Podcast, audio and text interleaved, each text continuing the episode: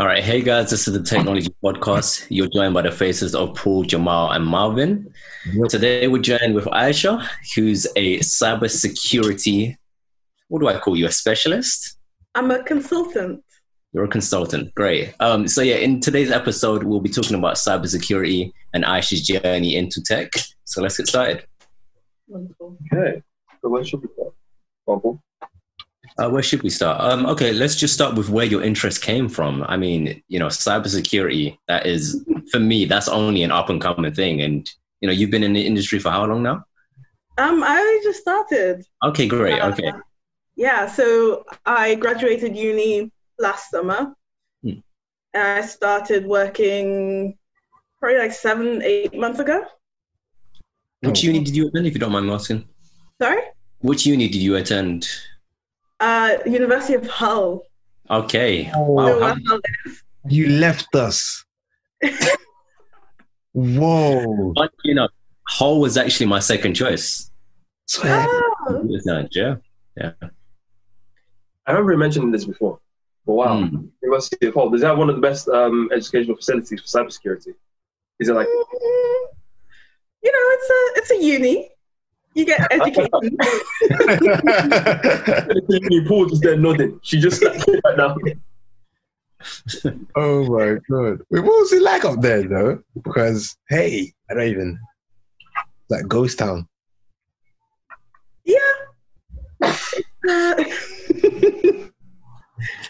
You know, it was a uni.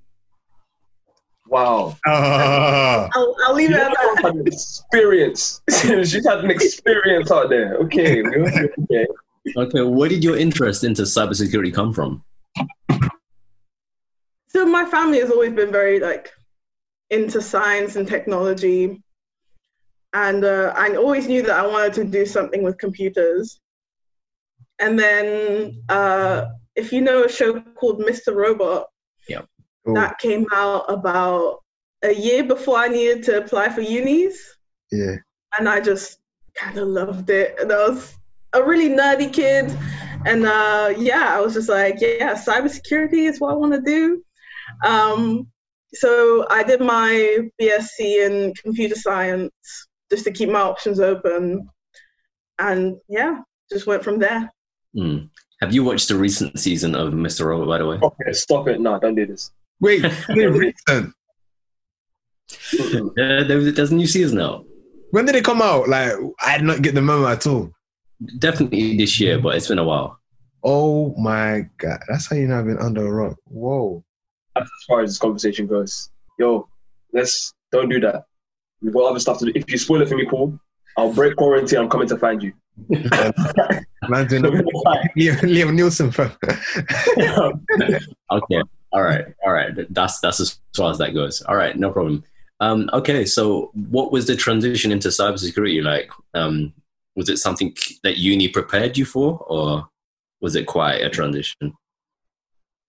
I mean, the type of cybersecurity that I do, so as a consultant, my job isn't really as technical as people think it is. So I do a lot of working with people, working on policy, that kind of thing, making sure that, government's risk and compliance. So for me, it wasn't a big jump. It's all you learn on the job, and it's, if you have the environment where you can learn, then it's not too bad, really. Is it like when you went to uni and now you're actually doing your job, did you see like the end goal being exactly what it is now? Like, are you doing exactly what you expected to do once you left uni or you went to go study for? Yeah, I think I'm doing exactly what I wanted to do. When I started university, I knew that I wanted to do cybersecurity at the end of it. And this is kind of like my dream job, but I'm still working towards my dream job. Okay. That makes sense. So you're going to say something?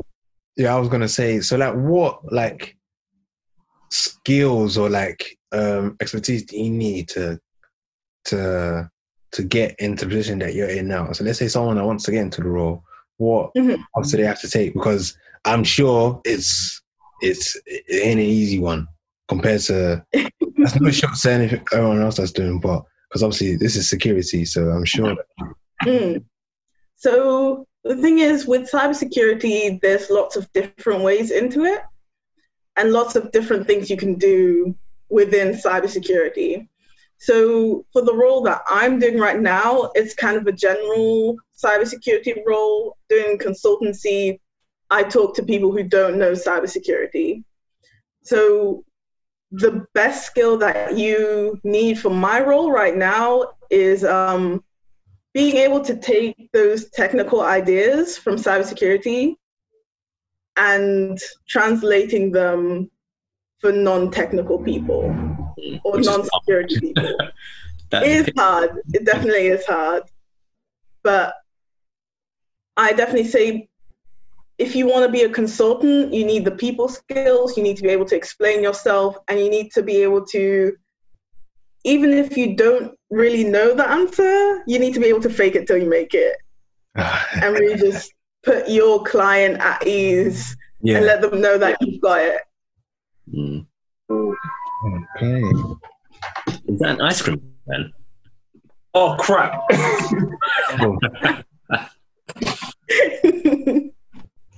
I thought that most sounds would not be heard. Cut that out. Sorry. I'm sorry. I didn't realize it was going to come through because normally even when the windows are closed, you can hear it. Sorry. So my question is just surrounding if I'm allowed to ask actually, just surrounding the cybersecurity industry as it is right now, what is your biggest challenge that you guys face? This is a hard one because there's lots of technical challenges, but I think the biggest challenge that cybersecurity people face is people who don't know much about security or people who don't care about security. Because there's always this kind of mentality in people. If you're in a company, it's like cybersecurity is the last thing that you want to do. It's like tacked on the end. So they're like, okay, we've done this. We've built this app. Now let security come look at it. It'll be fine. And then security comes in and it's like, no, this isn't good. And then we're the bad people for saying no. So a lot of the time we have to manage people and manage their expectations. And I think the biggest challenge for cybersecurity is people who don't care. So even in my personal life, a lot of the time, say if there's a big breach in a company that everyone's using, like a bank or however other many companies have had data breaches, everyone always thinks, well, I don't have anything to hide. My data isn't very important. So they don't really understand that cybersecurity is important because nobody cares. So we always have to fight a kind of uphill battle to say, this is actually important. So that I think is the biggest challenge. Another thought, I never expected you to say people's attitudes towards cybersecurity. That's mad. I've heard this before, at my job. People leave it. Yeah. The thing they educate you is that if you're doing security, you actually have to build some security in mind from the offset. You can't add it on and it has to be built alongside. So yeah, and I think it's an ideology that's kind of like be phased out where people are just like, we just don't care. You don't care about security because then that's when you come and you find out there's a ton of apps that we all use that have a ton of security breaches that we don't realize. So be listening. Be listening. Your phones are listening. People think about it so last minute. So you're very correct. It's always the last thing that they think about. It's always. They want to get mad at us because we say, oh, this isn't right. But it's them that started it off. Yeah. And it's hard to make people understand that they have to stop and think for a little while. Yeah. So that's always a challenge. Wow. I mean, like when I speak to people, maybe not specifically about cybersecurity, but obviously maybe you could see the correlation that I'm trying to make, is that whenever it goes into anything that is concerned with data, people think hacking or, you know, malicious hacking, malicious code, or ethical hacking or whatnot. I remember even from myself, like just my attitudes towards cybersecurity, data and hacking, et cetera, is that hacking side of it is just where the attraction is. You know, oh yeah, I want to be able to say that I hacked this and I did that. So would you say like, or are there any myths that you just want to just get over and done with, said outright, like this is just a myth, just don't listen to the hype about this or that? The thing is, so malicious hacking and whatever else, it's so very much in the news, it's very much in media. Everyone knows the stereotype of the guy in the hoodie in the basement, and he's there typing away with 1 billion screens. But any one of the three guys I'm talking to right now, I'm joking. I'm joking. That was quick. I'll give you that. Hey, yo, that's cool. I included it myself. I bet you don't come for me. I continue. Sorry. No, but it's there's this myth that everybody who's in cybersecurity or any problem that cybersecurity has is coming from this like malicious person. But when throughout the time that I was doing kind of investigations and things like that, most of the problems that I found, most of the like incidents that come in are user error. Most of the things are just people not understanding how to use something, making a mistake. It's not always that someone has maliciously done anything. Sometimes it's just someone has made a mistake. And I think a lot of the time, people always assume that in cybersecurity you're battling the bad guys, and it's kind of MI5, you know, FBI. But most of the time, it's a little bit, sometimes it's exciting and sometimes it is very MI5 and FBI, I won't lie. Yeah. But most of the time, it's boring, and you just have to sit down with a random employee that's made a mistake and say, hey, look, you messed up. Straight up. And that's cybersecurity. Yeah. All right. Just based on that, another quick one for me is that you mentioned that people, like the common mistake is human error. So could you just talk to us real quick about safeguards and best practices? Yeah. I mean, the one that is most important is your passwords. And this is one thing that I always get people asking about when they see that I do cybersecurity is, oh, can you hack my password? Can you hack my Facebook? And it's like, technically I could, because people choose bad passwords. It's not that I have any special skills. It's just that you're choosing bad passwords. And it's things that, you know, someone can look at your Facebook profile and find out maybe your favorite football team, any children that you have, pets that you have. Those are the things that people choose as their password names, and they don't really do too much to kind of make it special. So they'll put a 1, 2, 3 at the end. They'll put an exclamation mark at the end. The best thing to do is to choose a few random words or even a sentence and do special characters in between the words. And that will mean that you have a long password, you have a rememberable password, like you will remember the sentence that you put in, and it's not easy to guess. So that's the best safeguard that I can say. Use good passwords and use different passwords for each of your different accounts, because we all get lazy. I think that's the best advice. Why don't a lot of places, like, not even advertise, but like some places you go and you try and put in your password and they recommend how you should set up your password, but they don't recommend the same way you just recommend. They normally say it has to be between 8 to 20 characters. Why is even that? Why is 20 a limit? Well, like 8 to 20 characters include this, that, and the other. But it makes more sense to have like long passwords that have either sentences or special characters, stuff like that as passwords. Why don't people at places recommend the same way you're saying? I think it's a bit of the kind of security is the last thing that they think about. Yeah. So the 8 to 20 characters, they just want to have it long but short enough so that it doesn't take up a lot of memory. I see.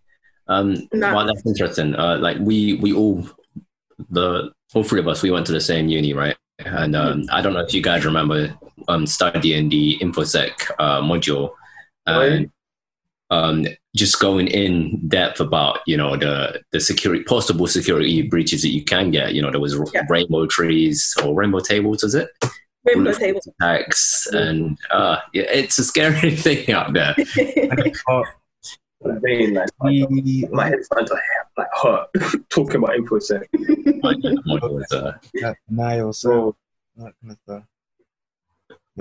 hear you, Jamal.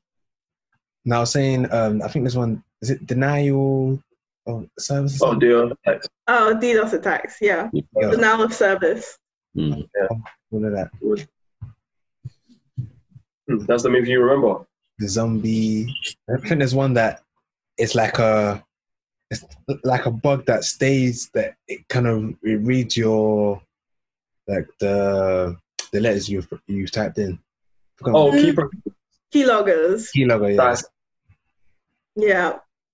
Nice. Yeah. There's a lot of threats. A lot of threats in the InfoSec. Well, you touched on it briefly, but I think one of the things that just people don't know or that they're unaware of, because, you know, you think you can trust everybody online, is social engineering. So for those who aren't familiar with that term, could you just discuss and educate us? You're bringing back the module. We'll continue. Social engineering is basically conning, or just researching very well. So it's basically, if I give a, yeah, basically. So it's like, if I give an example, say there's a malicious person and they want to get, say, the password, or they want to get an employee to transfer money into a bank account. They don't know anything about the company yet, so they research the company. And then they'll use different techniques to get close to people in that company to make them trust the malicious person. So say one day, one of the company people gets a call and it's like talking about a project that they're doing, and using words that they know are related to the project, but the person is completely outside of the company. They shouldn't know all of that information, but through researching and going through anything they can find, they found out that information. And that makes you trust them, because they know things that you think only a person in the company should know. So they're clearly in the company, right? So then you tell them even more information. They go to the next person, get even more information. And then suddenly they're talking to the CEO's secretary and they're saying, oh yeah, CEO has said, transfer this money to this bank account. It's for this project, blah, blah, blah, blah, blah. Secretary thinks everything's okay. They said all the right things. They transfer the money. It's gone. And that's kind of a lot of the scary things, because a lot of the time in cybersecurity is people that are the weakest link, you know, and it's the not thinking to double check. So we always have to drill into people that you need to double check. So if any of those people had gone back and thought, hold up, let me get their name and ask my manager if they know that person, or if the secretary has thought, oh, let me see if the CEO actually wants that, let me double check and get back to you, you know, it wouldn't have happened. But because we're not trained to think that way, things like that, they slip through the cracks, and people can actually get very, it's very easy to fall into the trap. Mm. Social engineering is illegal, by the way, guys. Do not do it. Huh. Yeah. Yeah, don't do that. That is insane, though. But isn't it, oh, they use it in so many different facets, because I know about the cold calling. Mm. So they use engineering to actually get like people's bank account details and everything. So that's just like doing it for a company level where people can actually get to the CEO. That is wild. Yeah. Yeah. I mean, just on research, and again, going back to what we learned in uni is, well, that's what leading to my next question. What are like companies doing just to mitigate against the risk of, you know, such data breaches from social engineering? Well, from social engineering, the only thing you can do is educate. So I know with my company, we have mandatory modules that we have to do every single year that really drill it into our heads. Mm-hmm. If anybody calls you for anything and you're a little bit suspicious, ask about it, you know, ask someone. So the only thing about social engineering that you can do is educate people. Mm. But a lot of the time, you know, you know when your job says, you know, you need to do these things, and then you do them during lunch and you're half looking at your phone, it's hard to get people interested. So there's things that you can do, like team building courses, where you do scenarios and you go through what could happen, and that makes people more interested. Yeah. But I think, yeah, the only thing you can do is keep telling people, hey, this is a threat. Remember that, please. Seriously. Wait, what? I wanted to know what we can do more on a personal level, because I saw one of the questions we have is like stuff concerning social media. Because I know that in the workplace they drill stuff into, but I think everybody uses social media just freely, without care. And I think even me, I'm sometimes like very careless. Not about what information I post, but how things could be chained together to find people on the internet. Yeah. That's something that scares me. So what can we do individually to actually be careful on social media? What can and can't we do on social media? So social media is such an interesting tool, and there's so much information out there, because say Twitter, you just tweet something one day that comes into your head, you don't really think about it. And over the next few days, you tweet even more things, and I can string together a lot of information about you. So if you don't want someone to know about a thing, don't hint at it in your social media. Say if you've won the lottery, don't hint at, oh, something great has happened on social media, or suddenly post pictures of, you know, nice designer things when earlier you were, you know, just posting normal Primani, and suddenly it's Louis Vuitton, you know, because I can string together, oh, between these 2 moments, you've suddenly acquired a lot of wealth. Where did that wealth come from? What's going on here? So a lot of the time it's also pictures. So if you take a picture of yourself, you don't really think about what's in the background. There's a lot of people who will post pictures of their children. What's in the background of that? Their school uniform, you know. Someone can look at the school uniform, find out which school they go to. And at that point, it's really dangerous, because they can call up the school, say, oh, so-and-so's mum has been in an accident, I need to pick up this child. The child's gone. So people don't really think about looking at what pictures they post, looking at everything that they're saying, because there's a lot of information that you don't want people to have. So one thing that I always say is think twice and look twice. Look at everything that is in the picture. even if you've got a new job, say, and you put that on LinkedIn, okay, I work at this company now, thank you for all your support, and you put a picture of yourself, you know, in front of the office first day, you don't realize that you have your work badge. Now I know what your work badge looks like. I can copy that. And the next time that I'm trying to get into, a malicious person is trying to get into that office, I know what their badge is supposed to look like. I know how to blend in. So it's always a matter of always think twice, always look twice. Wow. Mm-hmm. My next question is probably a question that you probably hate to hear, but I can't resist asking it. And it's just to do with the dark web. And I know my experiences. That's a lit question, bro. I think I remember being influenced just by what I was seeing on TV and just like the early stages of social media. And, you know, you hear about different browsers that you've never heard about before, such as like Tor browser or whatever. You're seeing this Harvard student. There was a case, I think, in 2016 that this Harvard student actually did a ransom on something in his university, saying a bomb was going to go off.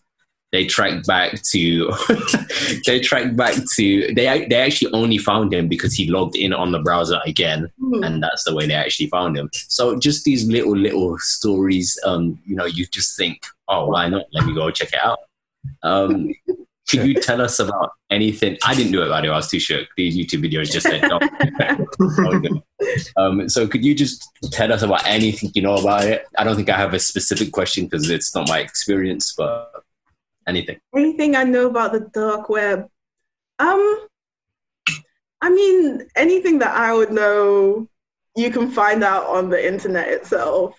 So I don't really like to dabble in looking at the dark web because there's a lot of links leading to things that I don't want to see. Sorry?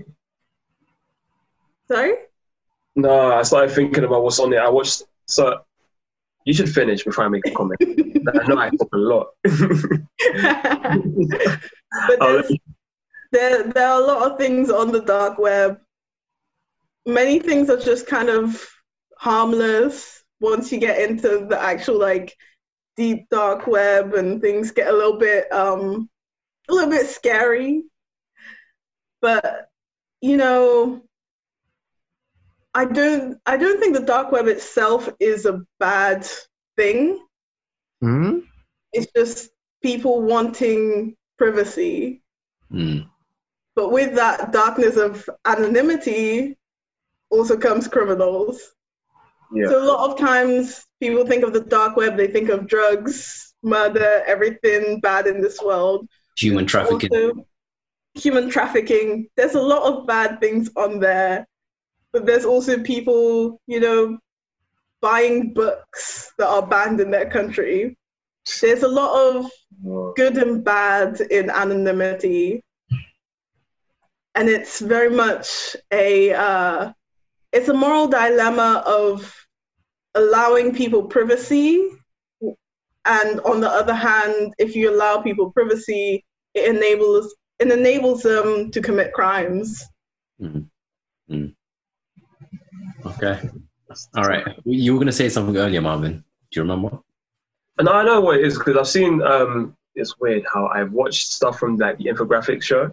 You guys watch them on YouTube? You do, Paul. Yeah. Jamal, Aisha, have you ever seen anything concerning the infographic show? So what they do is they get like a topic or whatever it is, and they start going into depth with it, and then obviously they want the infographics to go alongside it. And I watched ones concerning the Mariana's web, the dark web, and then something else concerning what exactly goes on in certain areas of this. And it can be exactly as you said, it's more a dilemma. You have to use it for good. But then I don't know if you guys actually want to hear some of the stuff that they have. There's a lot. There is a lot. When I heard it, I was like, this is happening on God's earth. Like, on this God's earth, it's happening. See, I've watched a Netflix series which is called Darknet. If you guys haven't watched it, if you want to, like, from there, at least for the listeners as well, if you're interested, you're curious to see what goes on, that is a whole series on it on Netflix. It talks about all... There's a lot. The whole paranoia that comes after, though.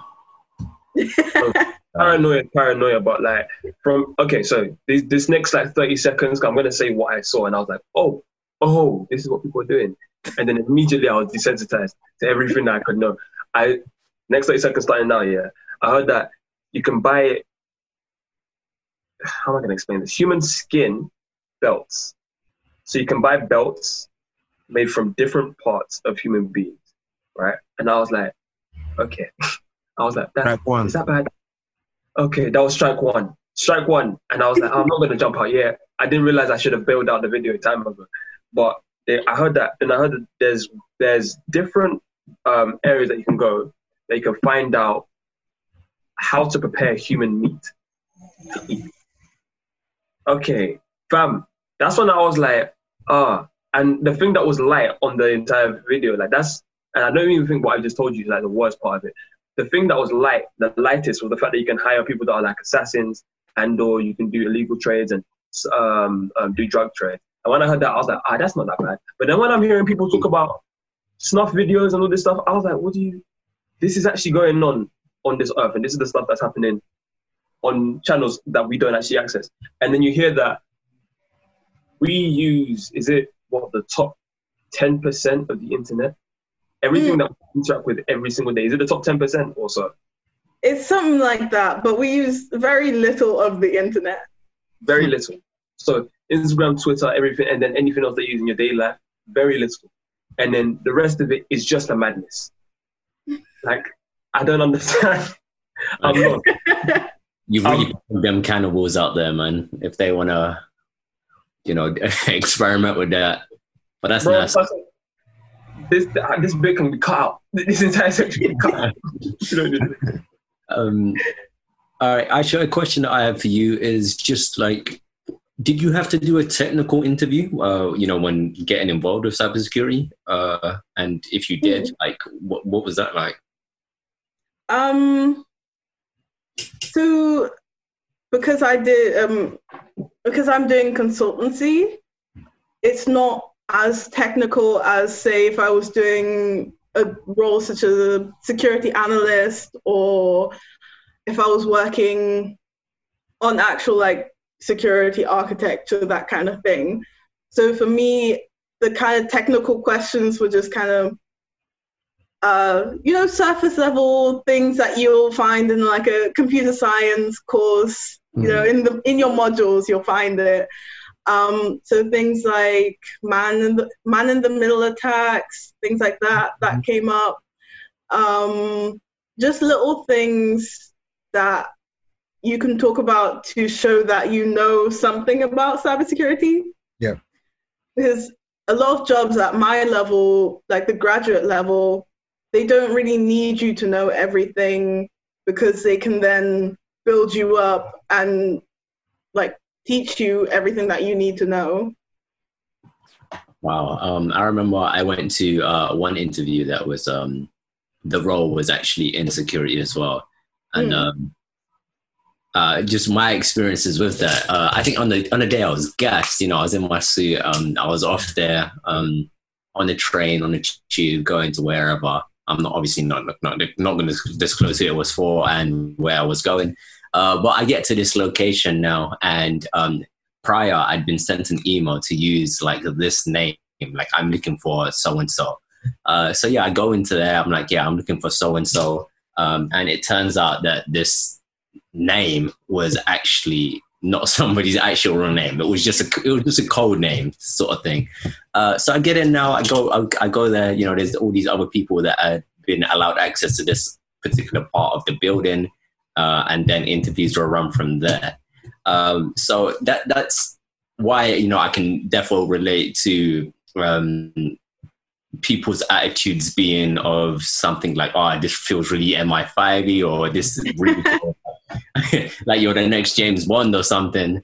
But just in the interview, I remember just because obviously I did computing and business, right?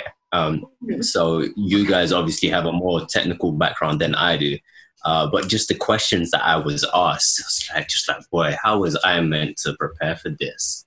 Oh. So yeah, they grilled me in that interview, and it's straight up trauma, man. I think I was asked a question to just compute the Fibonacci sequence, and how would I go about doing that? Number one, you know, with my computing and business modules, there was no math modules. Just number one. Number two, what even is Fibonacci? I know now. And number three, the way I froze, it was just crazy. It was mad. It was so crazy. Yeah, it was crazy. I understand. I mean, there's definitely jobs that will just grill you with all of the, you know, the Google interview questions that they found on the internet, and they now think that they're Google and they want to use them, and you're like, hold up, okay, you're not Google, please. What's going on? And a lot of the time, people, I won't lie, people in cybersecurity, we do like to put a little bit of a veil around it. We like to, you know, make people think that we're doing all of the MI5 stuff. But a lot of the time, I'll be real, a lot of the time it's not MI5 stuff. So maybe my interviewer was just having a bad day and just decided to pick on me, man. Because the way I left that building and went home was not the same way I entered that building. It was stark differences, complete differences. What does the Fibonacci sequence have to do with cybersecurity? What's going on?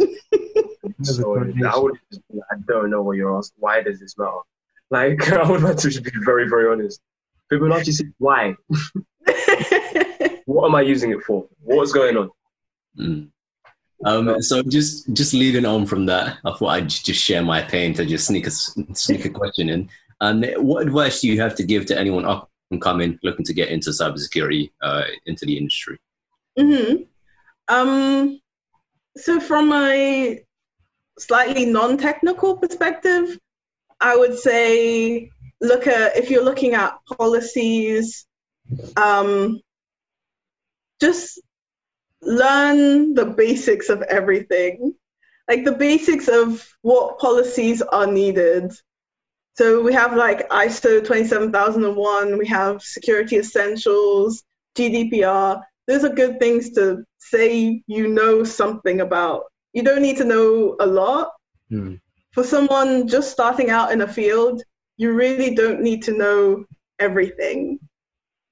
Just show that you have enthusiasm and that you have looked stuff up by yourself, because they want to see that you have the willingness to learn, that you're willing to, you know, put in the work to actually get somewhere. From a more technical point of view, if you want to get started in cybersecurity, doing things like pen testing, that kind of thing, there's a lot of tutorials online for like Kali Linux. That's always the one that they want to push on people. And there's lots of tools online that will help you get kind of technical knowledge. Things like, if you really want to push the boat out, you can do things like bounties, bug bounties. That's what they're called. And yeah, it's fun to kind of mess around with things. Even if you don't find a problem in an app, just looking and being able to say that you've kind of tried to do these things is valuable. It's like, it's valuable experience, and you'll be able to talk about it. Wow. Bug bounty. Sorry, what's a bug bounty?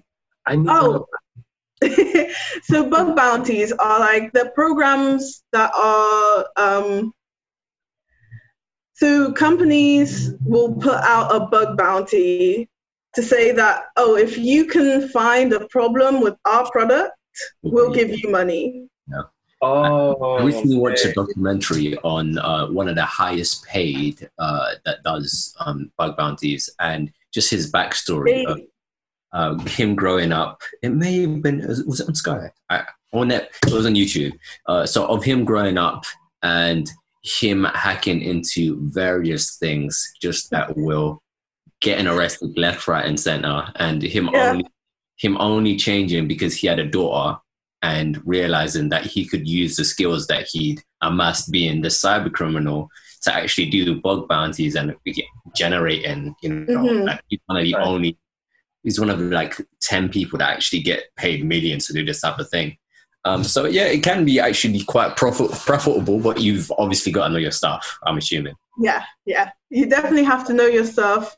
But even if you start out and you don't find anything, that's experience, because now you know that's not where to look.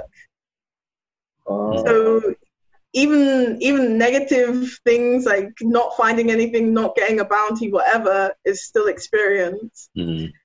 And yeah, it's a very profitable business. Even if you don't do bug bounties, going into pen testing is very, very profitable. I have a question regarding just like the InfoSec community, because I find like the dev community, we're quite collaborative, you know, there's a lot of social events going on. Everybody's willing to share their story, or at least, you know, drop some knowledge on something. Has that been your experience with the InfoSec community? Are do you guys even want to chat to us? The thing is, yes and no. There's an InfoSec community, and there's things like there's conferences and, you know, the usual kind of meetups, that kind of thing. And people will share ideas and things like on Twitter. There's a big kind of InfoSec community. And yeah, you'll share ideas, share problems that you're having, things like that. But also, you quickly notice that it's also very, how do I put this, white and male. And if you're not that, they're not really interested in too much of what you're saying. Let's talk about that. That's a good segue. Oh. Yeah. That is. Yeah, I mean, that opens the door to another massive conversation on how you find, you know, being a young black female in the industry. It is, it's hard, but also I enjoy it, because as I'm growing and as I'm showing people that I belong here, I feel like I'm doing more so that the next person after me who's not white and male can come through easier than I did. So the thing is, on my team and my company, there's a lot of women, but not a lot of non-Caucasians. Okay. So there's always little things that you just think, oh, okay, yeah. So that's how it is. I see. Like that. We've had people previously come on the podcast, you know, to chat to us, and their experiences, maybe being the first black woman at a company. I mean, one really shared her experience and said how she felt like the token black person. Did you experience that? Is that how, you know, sometimes you may have been feeling early days, maybe? The thing is, it's like, I have experienced that from uni. So in Hull, the computer science course was 300 people. There were maybe 20 girls. And of those 20 girls, all of the non-white girls were my friend group. It was literally like 5 people. I shouldn't laugh. But it's funny, because it's like, you know, it's literally, it was just us, and you know, you happened automatically. Like, I don't know if you saw them, yeah. Like, you didn't know anything, you just know this is my friend already, because I'm going to chat to you. Yep, it really just, you see them in the lecture hall, and it's just like, ah, yes, hi. Yeah. Best friend over here. I mean, you see them together. What did you say, sir? What did you say, sir? I can't hear you. Oh, you can hear me now? Yes. Okay, cool. No, I'm saying, yeah. So carry on, basically. I think is what. Oh yeah. So there were like 5 black girls, and you know, there was at one point it was like we were talking to a friend of ours, and he'd mentioned one of us to one of the other people in the course, and he just said, "Oh, is she one of the black girls?" That's how it's literally like, the tokens. They're like, there's not a lot of us, so I've come to terms with knowing that if I'm going somewhere, I probably will be the only black girl. If I'm not the only black girl, I'll be definitely outnumbered by everybody else. So you just kind of have to kind of come to terms with that knowledge, but you don't have to be happy with it. Because if you keep being disappointed, then you'll just think, oh, I'm not worthy of being here. I'm just one of, an outsider. Yeah, that imposter syndrome, yeah. So I've kind of just thought of it as, okay, so I'm the only person here that looks like me, that has my experiences. I'm going to share my experiences, make sure that other people who are like me, who want to be in my place, know that they can be here, and just make it easier for people. Because it is hard being the only black person. A lot of the time you'll get some off-color jokes and you're like, oh boy. I see, It's, that was even labeled that. Well, HR. It's really one of them. It's like, hi HR, how's it going? Me again. Me again. Yo, John's a bit. I think it's improving though. I think more and more black women are actually like coming up in tech. Like from what I've been seeing just in our podcast, it is a lot more black females that we are coming across. At least coming into the industry. Yeah. I'm saying coming in as if we've been there for too long, but like there's a lot more than we've seen before. You know what I mean? A lot more than I've been exposed to. So it's good to have like someone like yourself in InfoSec, because I didn't even realize if we were going into InfoSec like that, that were black, But it's even whenever I talk to anybody in InfoSec, they're not usually, but it's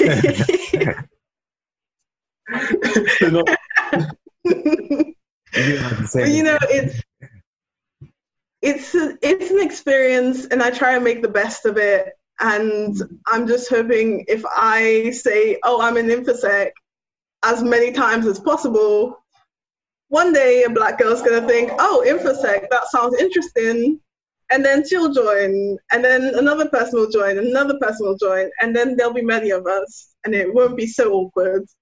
Amen. So based on that, I think we'd all agree that it is important to build a community around, these various roles in tech. Yeah. I think just... if you don't know anybody in tech, you would just feel like, okay, I can grow up to be a software engineer, software dev, maybe get into cybersecurity. But as I said before, all you'd think of is hacking, and that's really not all there is to it.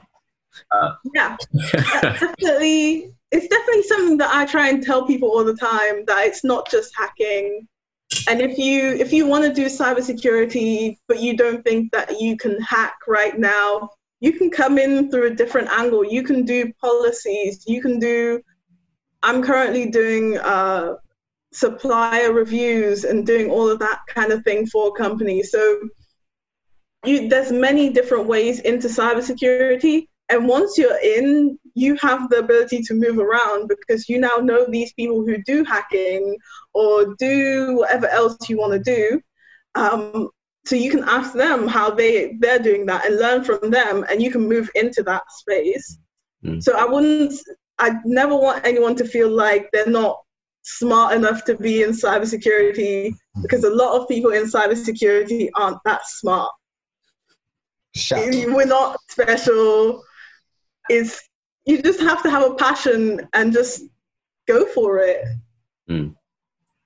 Okay, I think I have just one more question just on the actual InfoSec community. One thing that I've noticed of just the dev community is that just the ease and convenience of collaboration.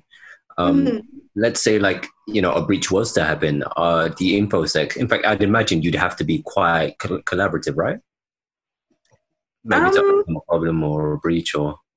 In InfoSec, you can't really be very collaborative if something serious is happening, because it's internal to a company. Of course, yeah. So we're definitely... The thing is, I can't even talk about most of the things that I do. I can't mention any clients. I can't mention anything that's happening. So there's always a level of sensitivity to information that makes it hard to collaborate.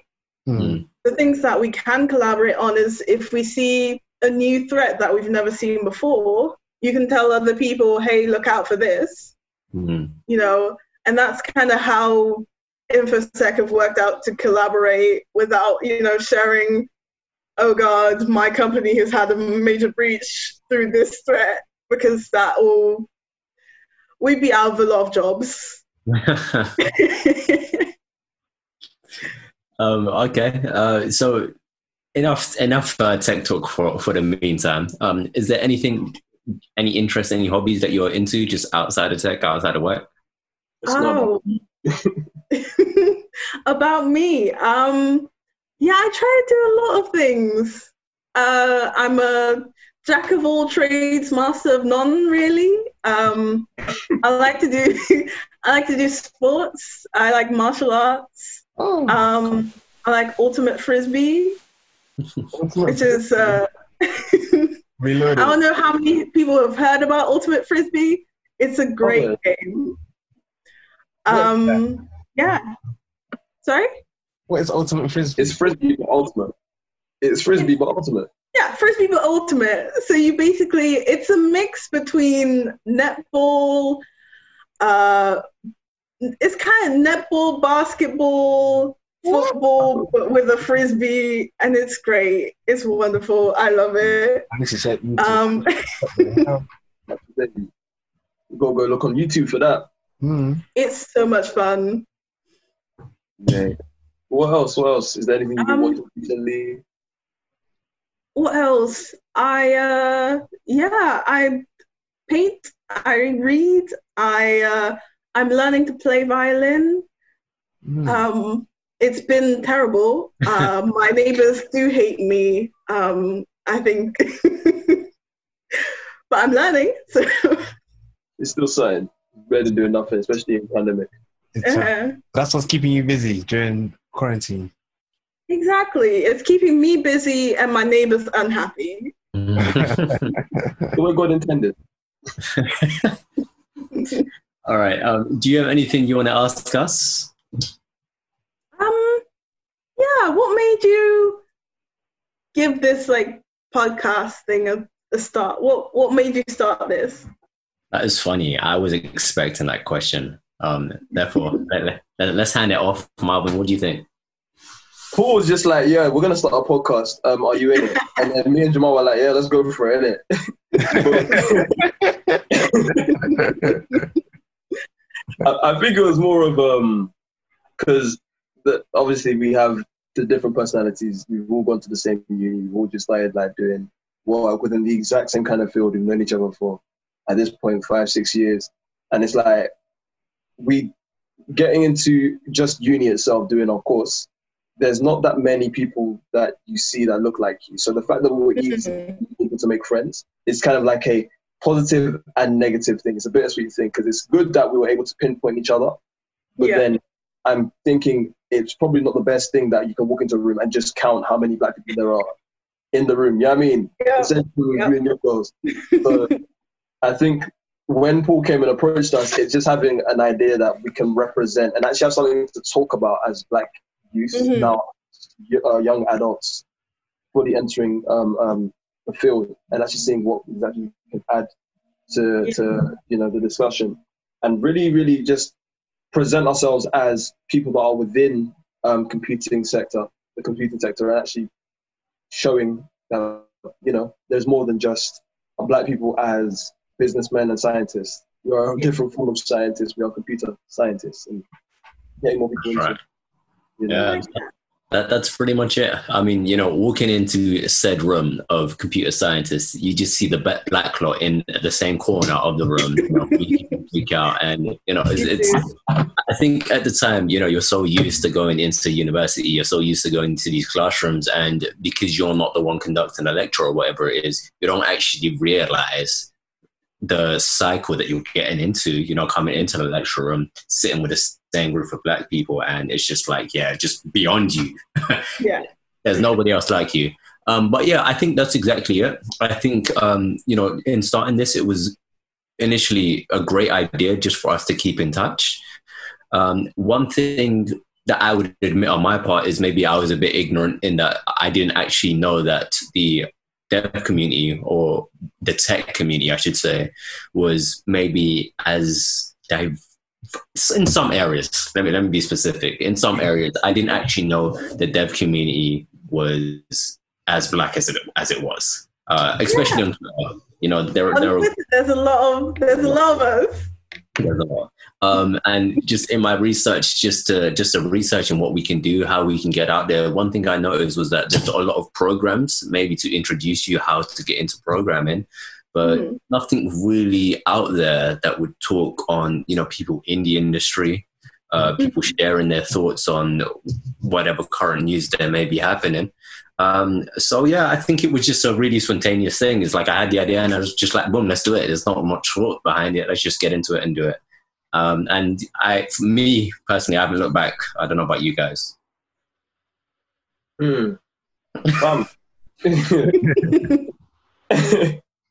You said it all, but I think it's very much that, like, we are just, we out here, baby. We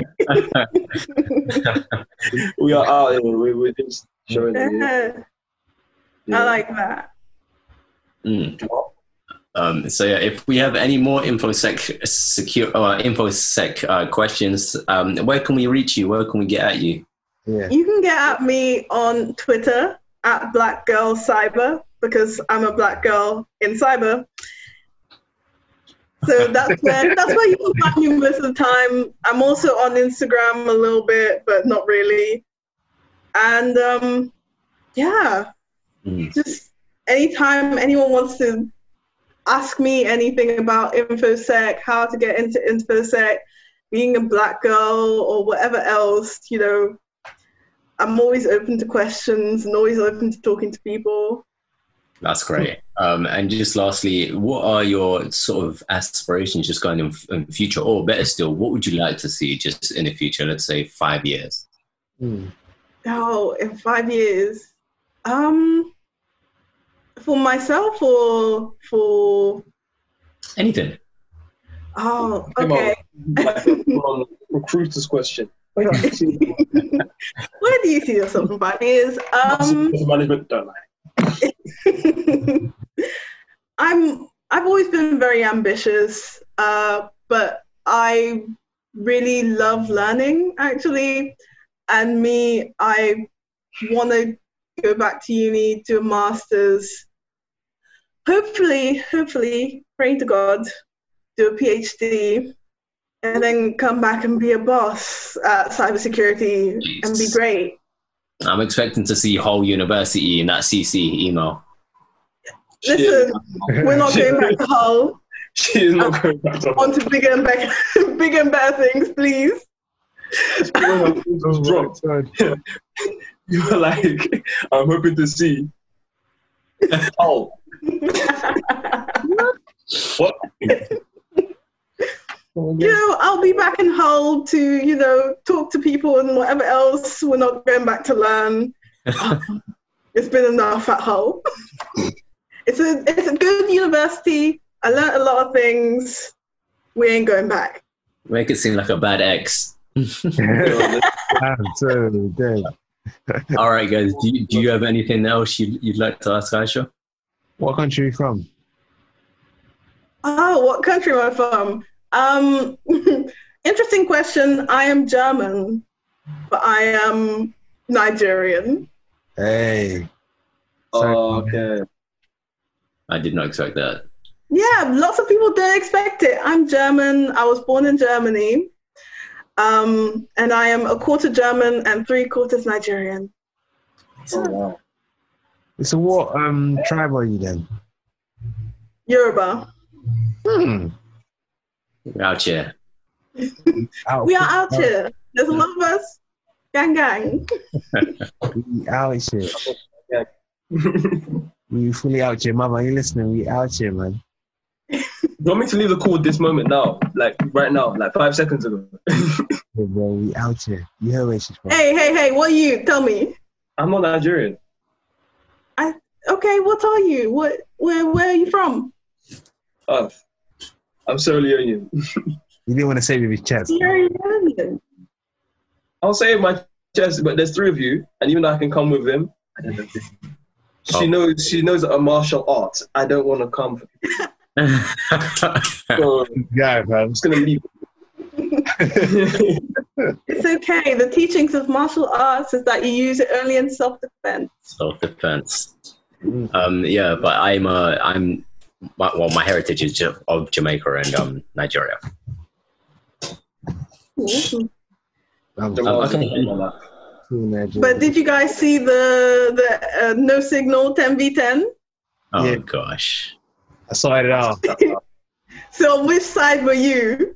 It was difficult. It was difficult. You know what? Just anything really that goes kind of Twitter viral, I just stay away from.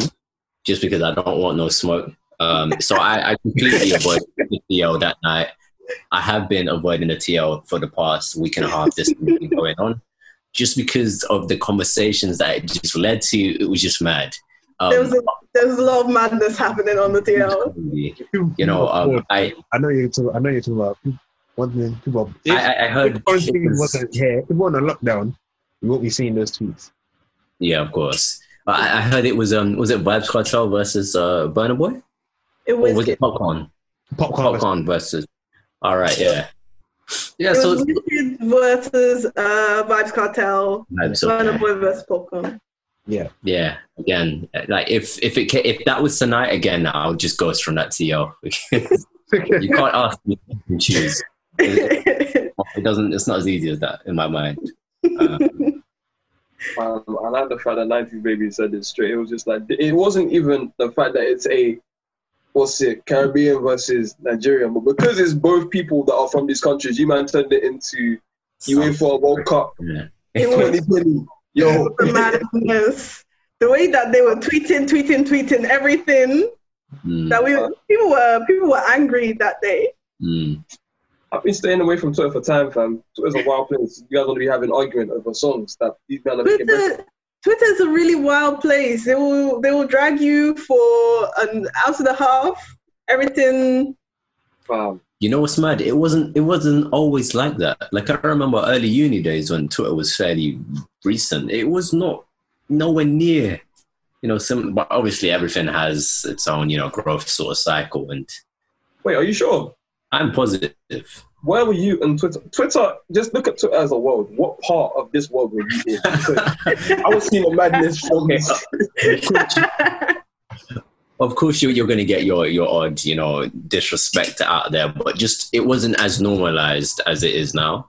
Yeah, like you don't see, like, pretty much 9 out of 10 viral tweets you see is someone getting disrespected, and that's just to me it's crazy. It's mad. You man that came from Tumblr and you came to Twitter, you ruined the fun for everybody. Okay, I see how it is. Huh? I was never. You see how it is? Oh, sorry if I came from you. I'm sorry, I didn't expect I was going to be coming for your next, but man, I came from somewhere like you came, you did the madness. Wow, I just looking at you like, you see this like, yo, these men are horny. Like, what's going on? Nah, the kids that actually came from Tumblr to Twitter, because I quit Tumblr way before they ruined Tumblr. Yeah. Right. Mm-hmm. The kids that switched over, oh girl, it's so much. They actually need they need help. See, yeah. I didn't know this. The point that people were cutting from Tumblr, that they came here, and I'm seeing the stuff that I was hearing was there is now in my face, and I'm like, wait, it's now on the TL. There's a lot of people. It's just a mad place, and now all this can tie into you concerning your job. The security of Twitter, how well is it? Is it actually effective? Because we're now looking at how people use platforms such as Facebook and or Twitter to affect the elections in, was it 2016? 16 elections for Trump and all of that. Can people utilize Twitter as something? Go on. No, go on. I'm trying to remember the company that aided Trump's victory, but they're not here anymore. They're in around. I'm trying to remember the name of it. But is it that people can like use? How effective is it that people can use bots to influence public opinion on a mass scale? This is actually very interesting because I saw something a few days ago. And it was a UK politician, and he was filmed clapping for the NHS, right? And in the video, he turns to the camera and goes, "Do you have what you need?" Right? And the video goes on, and he's like, "So that I can bring." So his daughter was standing across the road, so that she wasn't in the picture, right? And he goes, "So that I can bring my daughter back." A bot took that crop video, put on Twitter, said, "Look at your politicians, he's doing it for the camera, blah, blah, blah, blah, blah." Went viral, everyone's talking about it, it's in the news. The cameraman now comes, says, "No, he asked me to move so that he can bring his daughter back. What are you on about?" But people have already made their opinion. A lot of the time, people do not stop to think about, is this true? Is this what's really happening behind the scenes? They don't think to read the article once they've read the headline. A lot of the time, journalists will play into it as well. They will post something with a scandalous headline, and then you click on the article, it has nothing to do with whatever they said in the headline. And when you have the bots that are just putting this out onto everybody's TL, right? You get that is exposed to a lot of people, and a lot of people will just take it at face value. So it is social media is a very dangerous game, because once you get into people's heads and you can affect what they think, then you now have power that before social media, you never would have thought that this kind of power exists, where you can touch literally millions of people just from one tweet. Twitter loves a villain. I'm telling you, they'll put a villain on the pedestal ASAP overnight. That will blow up. The company was Marvin. It's Cambridge Analytica. That's the one. Okay, sorry. I don't know. I'm jumping like this. Sorry. That was scandal. Was crazy. Just based on that, and the fact that you asked another question as well, it doesn't have to be your professional opinion. I realize it may be too soon for me to be even asking this question, but just personal opinion and thoughts behind the 5G, whether you have any? Do you have any? 5G, everyone's going kind of crazy about it. From a security standpoint, it's... The people who are building the system are very much trusted in the security cycle. So there's companies that I shall not name because I don't want to be murdered in my sleep that people don't really trust with security anymore. And we're putting a lot of trust in them to build systems that everybody's supposed to use. So I'm just like, okay, you know, that's what you think is right. But yeah, 5G's interesting. I don't really see much point. I've heard that it takes a lot of battery power. Yeah. But all these people saying 5G caused coronavirus, I don't know what's happening with that one. They're not okay. Wait, we're going to have to say it offline. I want to hear what these companies are, and I'm not going to go and retrieve the information anywhere. Wow. Yeah, social engineer attack you, Marvin. I'm going to leave now. I'm going to exit right now. All right, guys. Any more further questions? I had one that I lost it. I really had one that I lost it. That happens to me all the time. I'm actually really annoyed. I had one and it's gone. Have you asked all the questions from the... I think we covered them somehow. I think my approach towards them was just not to be too invasive of what you actually do at work, because obviously that's a bit much.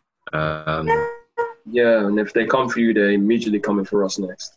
And you do cybersecurity, it's not going to be hard to find us after. I Twitch stream, they'll find me tomorrow. They'll find me today. Actually, like, people don't understand that there's a lot of information on the internet.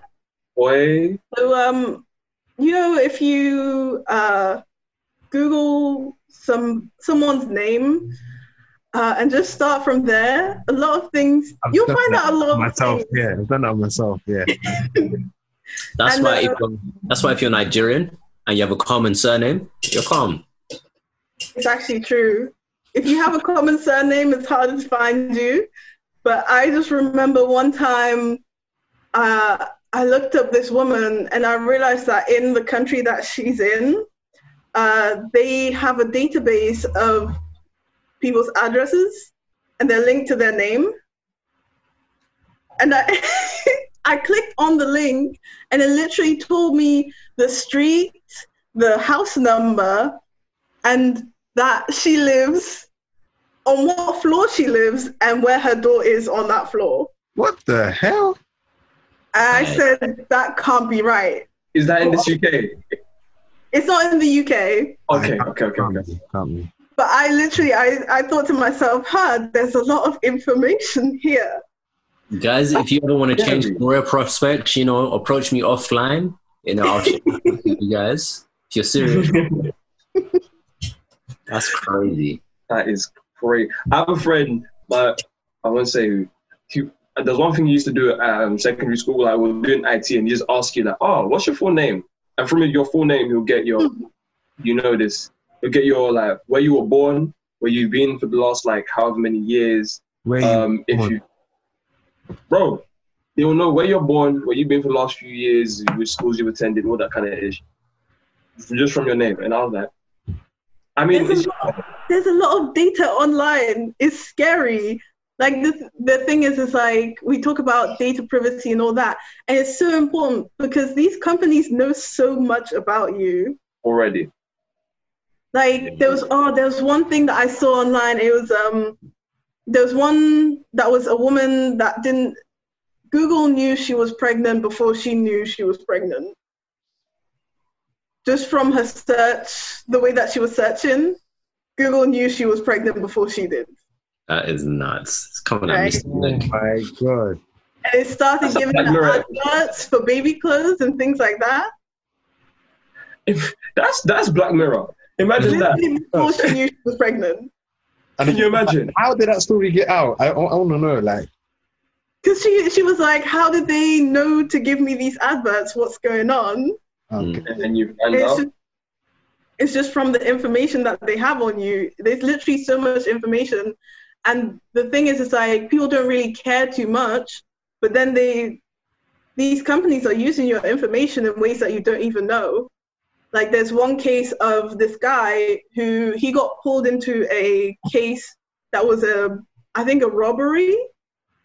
And he was like, how am I involved with this? I don't know these people. I don't know what's going on. It's because Google gave the police his the location information of the people that were around, and he was riding his bike past the house as it was happening. That's mad, man. That is crazy. The police came and questioned him because he was in the area. How did they know from Google? That was in America. That was in America, wasn't it?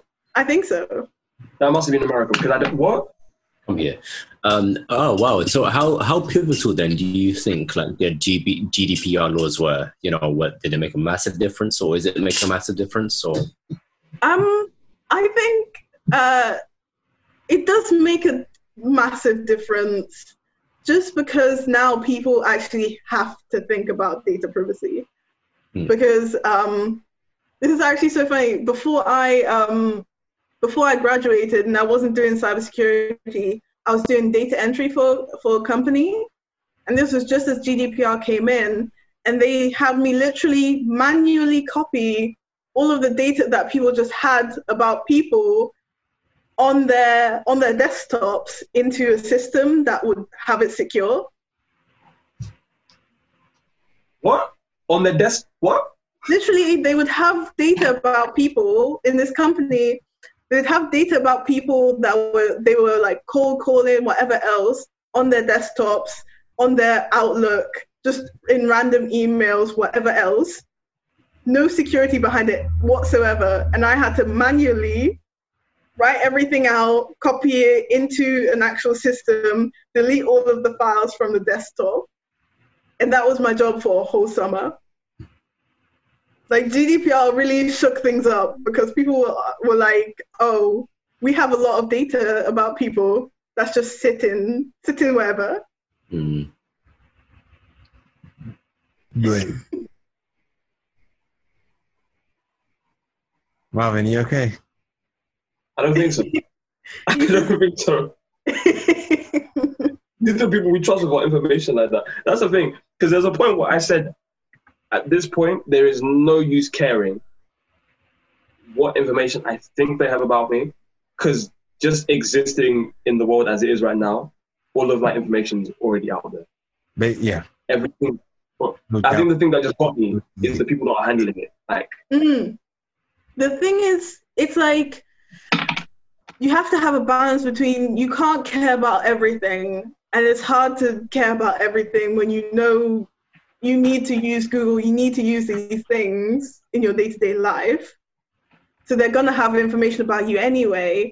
But at the same time, you kind of have to care because how are they using your information and who is handling it and what are they doing to protect it?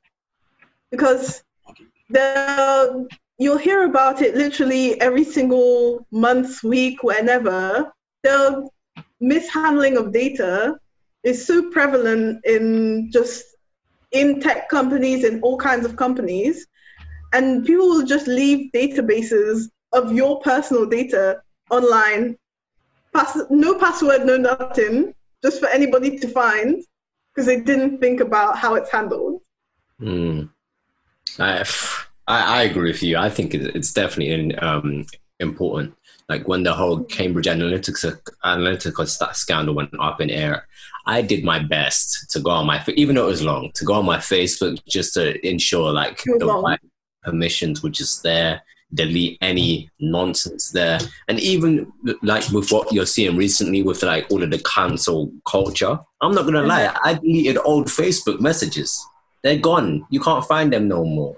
So, I definitely do agree with you that, you know, it's changed people's attitudes because now they have the awareness, they have the exposure, and there isn't an excuse anymore. Like literally you go and visit a site, the first thing you will see is we value your privacy. We value your privacy, go through these settings. And I actually click onto those settings, see what's checked, see what's unchecked, go into the extra settings, press remove all and save. So I mean, it takes about a minute, but it makes all the difference to me anyway. It really does make a difference. Deleting browsing history. Sorry, you're saying? It really does make a difference, because when you click accept all of these preferences or whatever else just to get the pop-up out of the way, you don't actually know what you're accepting all to. So there's a thing. The thing is, it's like, even as a cybersecurity consultant, I fall into that trap as well. Whenever I'm trying to do something really quickly and it's just a big pop-up, I just press accept all. But then you actually look at the settings and they want a lot of information. The same with apps on your phone. They want a lot of information. Things like, what was it? TikTok. TikTok is booming right now. I saw that. I was like, trying to explain to these guys. You saw the video I sent you, right? Well, yeah. Sorry to cut you. Carry on. Nah. So, well, with TikTok, the permissions that you give the app is like, oh, they can look at what you're typing on your phone, right? They can see what you're typing. It's not when you send it that they see it. It's when you're typing it. How many things do you type on your phone, right? They can see your location. They can see your browser history. They can see a lot of things. And it's the permissions that you give these apps. Like you said, yeah, sure, take my information. K.O. Sorry, just to add on to that, I just want people to understand that this is not while you're using the app. The app is in the background. Just on your phone. If you have the app on your phone and you've pressed accept, they can look at whatever you're doing on your phone. One joke on this one, the app is free. You're the commodity. That's the thing that I keep telling people is you have to understand that data is valuable, because how is Google a multi-million, billion-dollar company and Google is free? How is that? How is Facebook a billion-dollar company and Facebook is free? You are the product. Ow. I stunned him. Mic drop. Just flip everything around, fam. It's a scary reality. It's a scary reality, but you have to take that power, because if you're the product, if they're selling everything that Facebook has, relies on you, right? It relies on you, what you want. And if Facebook is doing something with your data that you don't want, then just stop using Facebook. Stop it. And they will have to change. But people don't care enough to say, okay, we're not having this. And what's the ethics when it comes to using something like TikTok? Because you don't care enough about what you're allowing. But then it's like TikTok is in the hands. It's a youth-driven app. And the youth is like what? From the ages at this point of like maybe 3 all the way up to the age of 16, 17. Do you know what I'm saying? So how are they tracking all this information from young, like, adolescent to now teenagers? And how is that? You have to deep, like, all of the ethics that we talk about, it's very dependent on where you are and where you're from. Like, bear in mind, TikTok it's not like it's a British company, it's not an American company, it's a Chinese company. And, you know, they may see the ethics in a totally different spectrum than, you know, the whole world does. So that might not even be a deep thing to them. And not many people actually know that. It is actually a Chinese company. Remember what I was saying to you about the whole AI thing over there? How you go into a shop and there's already greeting. You know, by name. Yeah. So, you know, their whole ethics, I don't even think we can even question about ethics, because they would say, you know, that's their culture. So. Yeah, there's a lot of things that are the differences between cultures and differences from country to country. But you as a person, you have to think about like how your information is being used by that company in that country.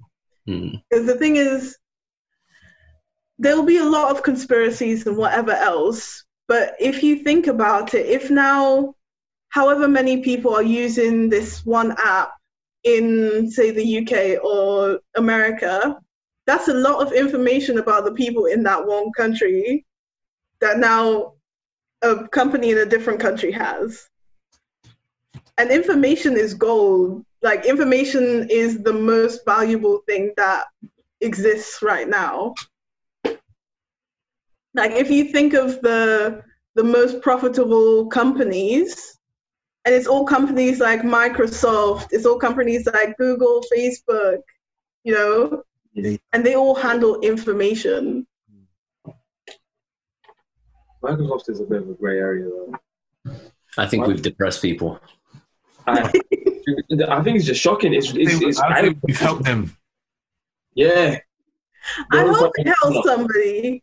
But the thing is, it's like, a lot of people also get very paranoid and they think everybody's watching them and the FBI is in their webcam and everything else. Do you know people from one episode of Black Mirror? Yeah, people have closed right here. So like, when you see it, like, oh, this person's watched Black Mirror. That's how I know. When I see someone else watch that, oh, you watch it. Okay. Like, the thing is, it's like, obviously these things happen, but you can't live in like this mental state of paranoia where everything you're being watched everywhere. Like, you have to live and you have to do the best that you can. Yeah. But like, as a normal person in your normal town doing your normal job, nobody really cares. The FBI isn't watching you. Like, it's not, you're not, like, as sad as it is, you're not important enough to be watched. So just calm down. But if you download Tor browser or try and go on the dark web, you're going to be put on a list. You're going to be put on a list somewhere. There's a list. There's a list somewhere. Definitely. There's definitely a list. My name is Lonnie. Thank God. We thank God. This is wild out, man. All right. Anything from anyone else? Any comments? Anything? Yeah, if you're sad about what we spoke about earlier, cry about it in a corner, and then when you're done, consult your social security and all that kind of stuff, because we've helped you. She has helped you today. Just saying. Wow. All right.